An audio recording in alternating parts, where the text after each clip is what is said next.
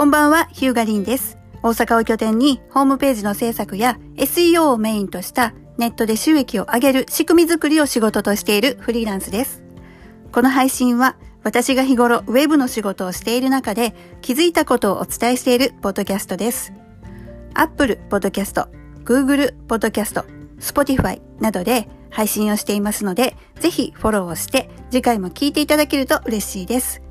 ご意見、ご感想、ご質問は私のツイッター、リン、アクア、rin アンダーバー aqua 宛てに DM リプライいただけると嬉しいです。今日は12月26日日曜日。えー前回の配信からまた1ヶ月ちょっと空いてしまったんですけれども、やっぱり師走ってバタバタ忙しいですよね。昨日でクリスマスも終わって、もう一気に年末モード、新年迎える準備っていったとこで、なんかね、もうあの、特に制作、クリエイティブの人なんかは年末進行でむちゃくちゃ今忙しいと思うんですけれども、今日のテーマはですね、えー2022年はどうなる？ウェブ業界とフリーランスへの制作依頼裏事情といったテーマで、えーお伝えをしてみたいかなと思います。この2021年ですね、あのツイッターなんかを見てると、本当にあのフリーランスという形でウェブ制作を始める人が増えました。で、またそういったスクールさんも増えたんですね。で、やっぱりいろんなスクールがあって、なんか7日間でデザイナーになれますよとかね。デザイナーになって、え、月収なんだっけ ?1000 万とか？なんかそういうね、魅力的なこう歌い文句で、えーま、誘いをかけるといったスクールとか、まあ、情報商材とかあるわけなんですけども、もちろんそんな簡単なことじゃないです。あの、フリーランスとして働くのは、もちろん、あの、何の許可もいらないですし、誰にでもできることかもしれないんですけれども、それを仕事としてやっていくのはとても厳しい。あの、簡単なことではないですね。ただやっぱり多くの人がちょっとでもこう何か手に職をつけたい、何か副業をしたい、収入が欲しい、そういった思いを持っている人がやっぱり多いもんですから、もちろん一生懸命取り組んでやる方も多いんですけれども、やっぱりこう、一攫千金的なね、そういう意図で、こう、ウェブ業界に参入してくる人が、これもまた多いわけですよ。そうなるとね、もう本当にあの、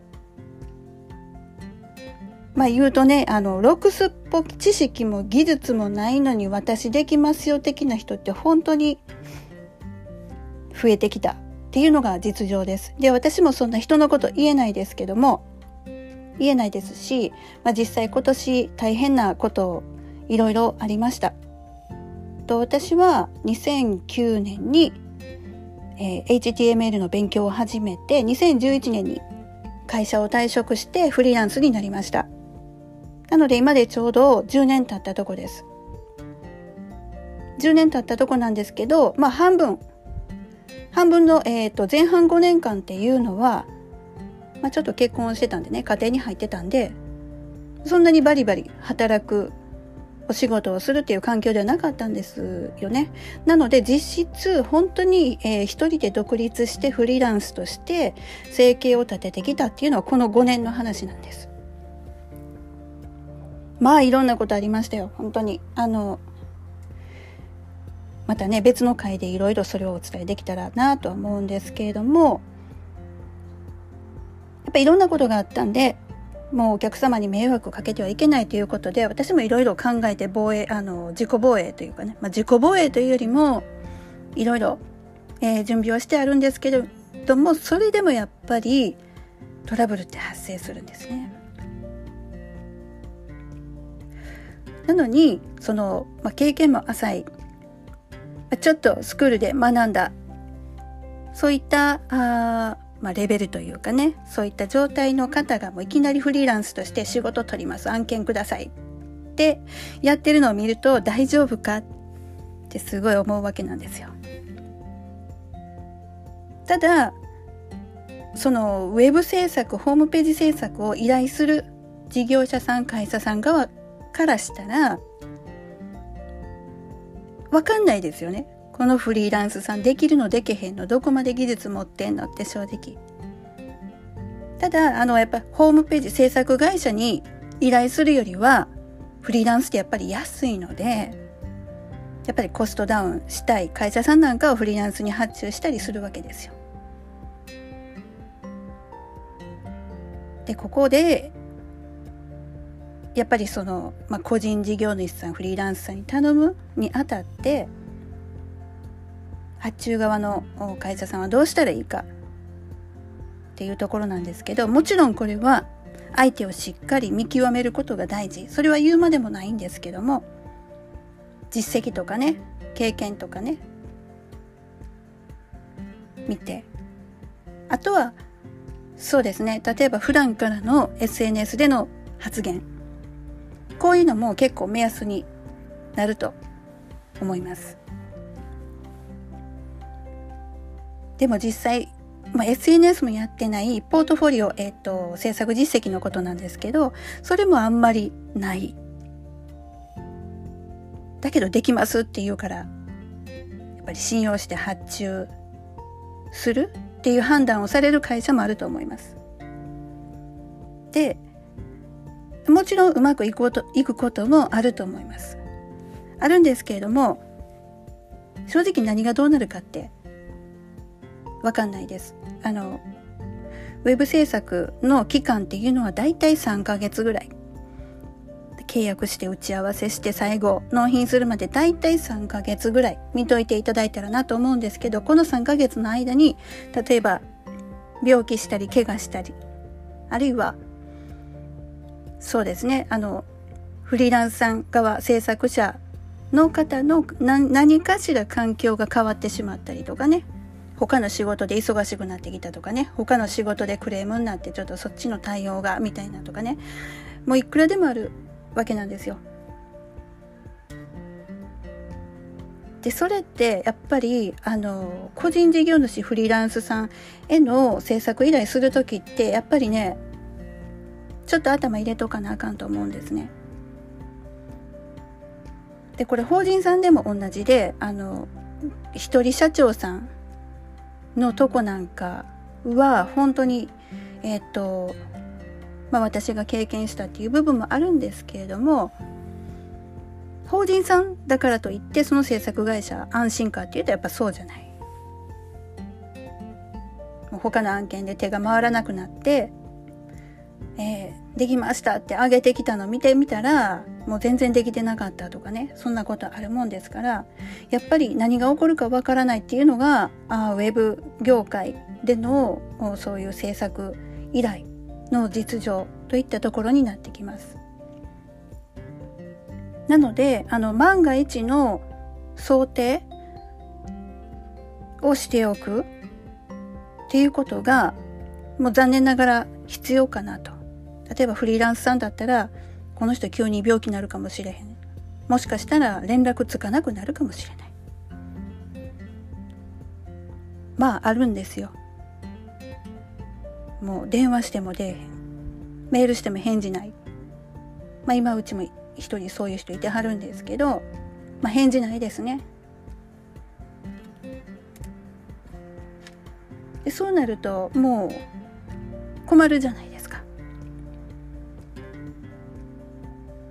これ残念ながらあることなんでもしそうなった時どの段階で線引きするか手引くかっていうのをちょっと考えておく。あの結構ねあの制作依頼される方で、ま、フリーランスさんとかその制作者さんに連絡がつきにくい時ってやっぱいいように考えいいようにっていうか、ああ、忙しいんかな、みたいな感じに考えはるんですね。それ様子見ようとしてくださるんですけども、えっと、まあ、遠慮されるっていうのもあるんですけどね。遠慮してなんか連絡を気になってるのに連絡をこう遠慮される。いやもうねそんなんね遠慮しなくていいと思います。あの気になったらもうふっと気になったらもうパッともう連絡して確認取るそれぐらいのあのコミュニケーション密度っていうのは必要だと思いますでいよいよもう何回電話しても連絡取れないってなったら、えー、状況としてはあんまりよろしくないのかなとよろしくないことが多いです。そんな折り電ぐらい普通かけれるじゃないですか。何回か着信あったら折り電ぐらいかけれるし、メールだって返信ぐらいちょっとできるんですよ。通常ならば。でもそれができない状況というのは、もう本当に、えー、例えば、そのメールボックスがもうくっしゃくしゃになってるとかね、その制作者側の方で。でも、いろんなタスクに追われてくしゃくしゃになってても返信もできない折り折り電もできないあの陽性変心理状況になってることが少なからずあります。だからそういう想定をねしておいて、えー、こういう状況になったらちょっと考えなあかんな考えなあかんなっていうか、えー、ちょっとちょっとあの密に確認取ろうかとかねちょっとねそういう想定をしておかれることっていうのは必要でであのもう最悪もう全然連絡取れへんってなったらもう次の業者探すっていうアクションって実際必要だと思うんですよ。その払ったお金どうなんのっていう話はちょっとさておいてそれはまああのまた別の処理になるんですけれどもお支払いされたお金があったりとかした場合ねなんですけどもとにかく時間っていうのはもう過ぎたら帰ってこないので、えー、必要があってやっぱりホームページ制作を発注されるわけですから絶対公開したい期日ってあると思うんですよ。もうこの日までに公開しないと仕事にならない。そこに間に合わせるためにはあのなかなか連絡のつかない制作業者さんをいつまでも信頼してじっと待ってるんじゃなくって、まあ、ある程度の段階まで来てもうダメだと思ったらバッサリ切っちゃう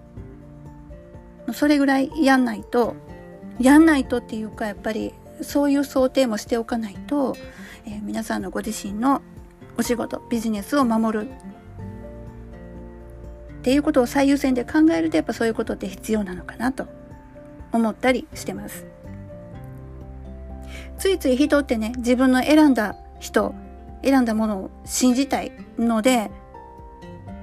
なかなか連絡がなくっても、なかなか出来上がってこなくっても、もうきっとちゃんとしてくれてるだろう。と思って待つんですよ。でもやっぱり、まあ、私の場合私の経験ではあやっぱりこうかみたいなやっぱりよ良くない良くない結果となって現れることが多いですね。途中ぐしゃぐしゃになったら。連絡がつかないとかね。何ヶ月経ってもデザイン上がってこないとかね。もうそんなん異常事態なんですよ。基本的に。で異常事態が発生しててそれをリカバリーするかリカバリーするのってすごいやっぱりエネルギーいることなんでよっぽど出ないと。まあなかなかそれは難しい難しいというかね、えー、厳しい状況かなという考え方をすることが多いですね。やっぱりねあのこういうご時世なんで本当ねあのフリーランスって増えてるんですよ。あの少しお伝えしたかと思うんですけど、えー、短期間のスクールでデザイナーになれますよとかエンジニアになれますよとか。最近ではツイッターの情報を見てるとなんかねディレクター？ディレクターのディレクターっていうのはあのデザインとかコーディングとかこういろんなお仕事をねあのできる人にこう振り分けをしてもう全体を取りまとめする、まあ、監督さんみたいな感じの方なんですけどもディレクターのお仕事もさも簡単にできてなんか儲かるみたいな言い方をして何ですかね。スクールなのかな。そういう講座なのかな。そういうことをしてるまあ人もいるみたいなんですけどもとんでもないもうディレクターディレクションどんだけ大変やと思う。もうふざけんなって話なんですけど、えー、もうあの自分一人で作るんとわけが違いますからね。ディレクターさんっていうのは。本当にいろんな人のことを考えてで納期の管理、えー、この工程の管理管理して人の気遣いもしてせなあかん仕事なのにそんな簡単にもう誰が言うとんねんって話なんですけどもね。いやもう本当にそう軽々しくあの歌い文句作ってなんかねあの儲けようとする人がいるもんだからもうそれに乗っちゃってじゃあディレクターやってみようとかね。じゃあデザイナーやってみようとかね。そういうきっかけでフリーランスとしての何て言うんですかねお仕事を始める方がもうほんと少なくなくて。でちょうどですねえっとこれ今日の NHK のニュースネットのニュースなんですけどもフリーランストラブル相談フリーランスのトラブル相談っていうのがこの1年で4000件あったらしくって。でこのニュースはどっちかというとあのフリーランス側のフリーランス側をちょっとまあ、あの、擁護するというかね、そっち側の目線の記事ではあるんですけども、ちょっと読んでみますね。えー、フリーランスとして働く人と企業の間でトラブルが相次いでいるとして、厚生労働省などが去年初めて開設した窓口に、この1年間でおよそ4000件の相談が寄せられたことが分かりました。報酬の不払いが相談全体の20%に上っています。まあ、2割ぐらいがあのフリーランスさんがお金を払ってもらえないっていう相談だと。であとはああ業種別で見るとウェブ制作を含むシステム開発が最も多く、えー、この、まあ、約4000件のうちの573人。ね、が最も多く次いであ運送関係も多いと。557人。まあまあ一緒ぐらいですよね。でデザイン関係が320人となっています。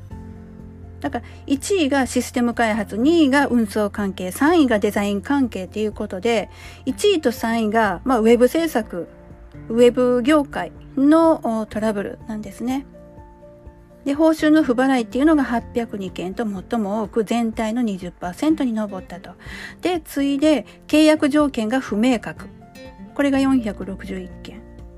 で、えー、次いでフリーランス側からの解約を認めてくれないが397件で、報酬の一方的な減額が396件などとなっていますと。で、相談の内容としては、納品してから求めた水準ではないと言われ報酬を払ってもらえない。あとは、え、業務委託をしているが、えー、過重労働で体調を崩したため契約を解除したいがさせてもらえ,、ね、もらえない。これは運送の方のお話ですね。まあこういったトラブルが相次いでますよというニュースです。で、えー、今あった納品してから求めた水準ではないと言われて報酬を払ってもらえない。これは、まあ、この記事においては、まあ、フリーランス側からの相談という内容なんですけど、これ、逆に言うと、これ、発注側としてもこれ、困りますよね。払えないですよね、当然、報酬なんて。求めた水準でないんですから、納品されたものが。これ、うちもあったんですよ。うちもあったんです。システム開発でお願いしたものが何これっていう状態で納品されてきてしかも期限過ぎていやそれ払えないですよね。当然、これはフリーランスではなくってあえて法人さんだったんですけれどもまあこういうトラブルがありますよっていうことです。あの契約内容がはっきりしてないっていうのは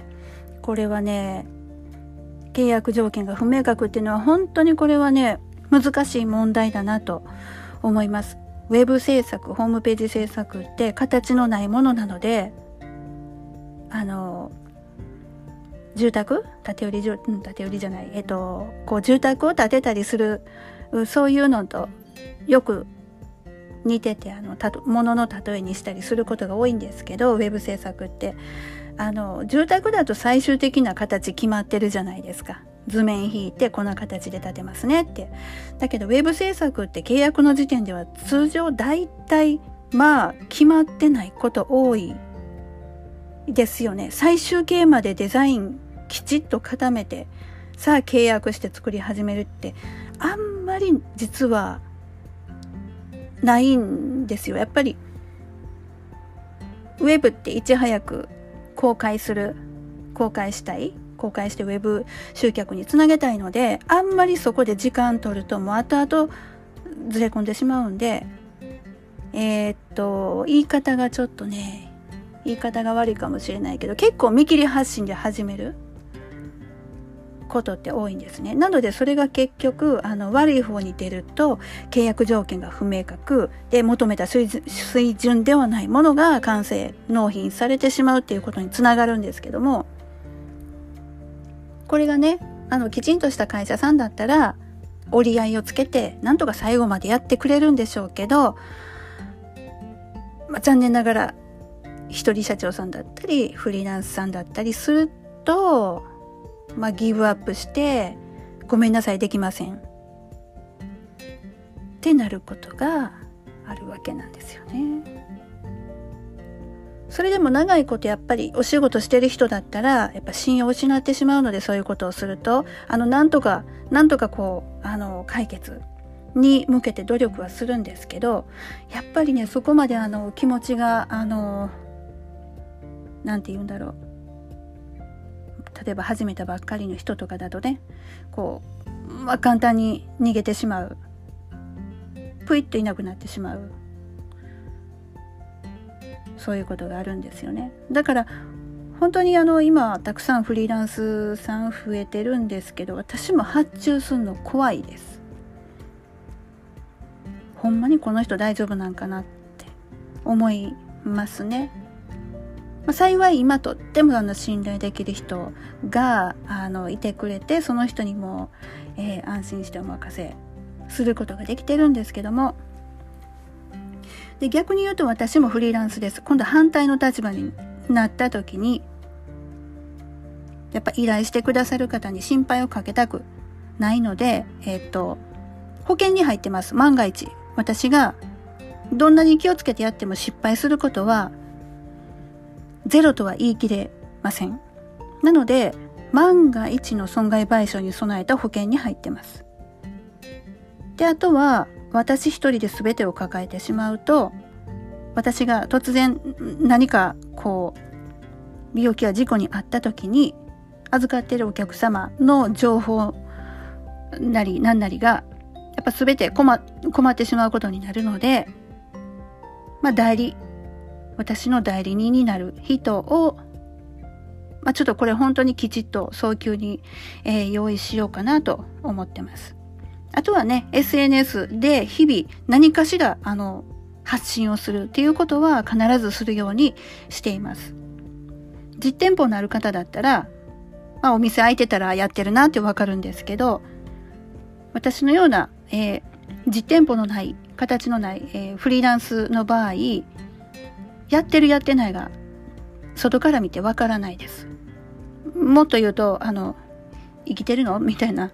もうそれもわからないので、もう生存報告も兼ねて、Twitter、Facebook、Instagram、何か、何か投稿するようにしています。そう、これね、言われたんですよ。リンさんすごいですね。あちこち SNS なんか投稿しててって言ってくれた人いたんですけど、もうこれね、生存報告なんですよ、ほぼほぼ。ちゃんと生きて仕事してますよみたいなねそうそうそれでフリーランスっていう言葉をまあ私たち当たり前のように使ってるんですけど、これフリーランスという言葉知らない人いるんですよね。あの、まあ、若い子やったんですけど、たまたまちょっと学生さんと話する機会があって、そしたらフリーランスって何か知らなかったんですよ。あ、知らない人いるんだと思ってね。で、ということはですよ、例えばホームページ制作をどこかに発注したいという人がいるとして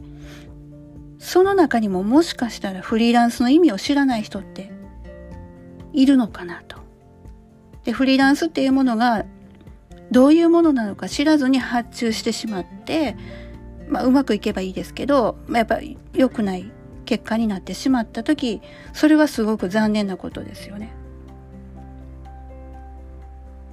なのでやっぱこの辺りウェブ業界まだ知られてないことが多いですからね一般の方に。もう今年は本当にあのちょっとねいろんなことをリカバリーするのに時間を使ってしまったので情報をほとんど発信、えー、大したことできてなかったんで来年は来年は本当しっかりそういうことをお伝えしていけたらいいなと思ってます。それとですねあのやっぱり今までずっと一人でウェブ制作やってきましたで今年本当に本当にあの特にもう素敵な素敵な方もう頼りになる方と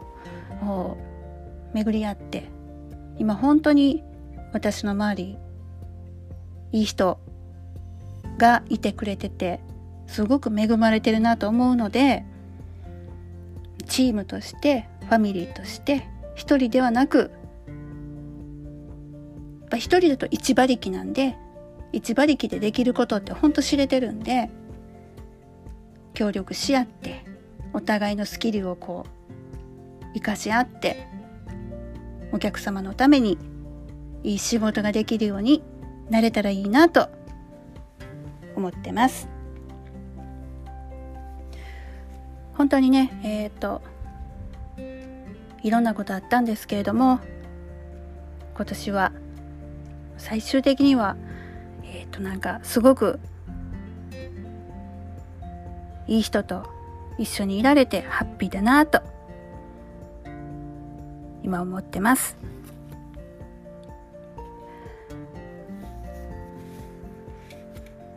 はい、そんなわけで、えっ、と、2021年あとあと何日かでえー、えー、と12345あと5日で2021年が終わりますけどもまた来年も引き続きどうかよろしくお願いします。ヒューガリンでした。それではまた。